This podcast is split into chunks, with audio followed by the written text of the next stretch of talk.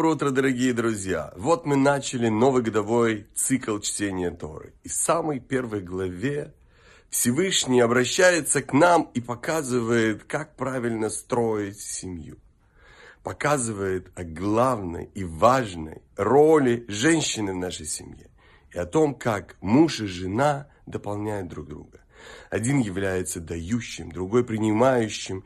И не должно быть в семье никаких противоречий, а должна быть гармония.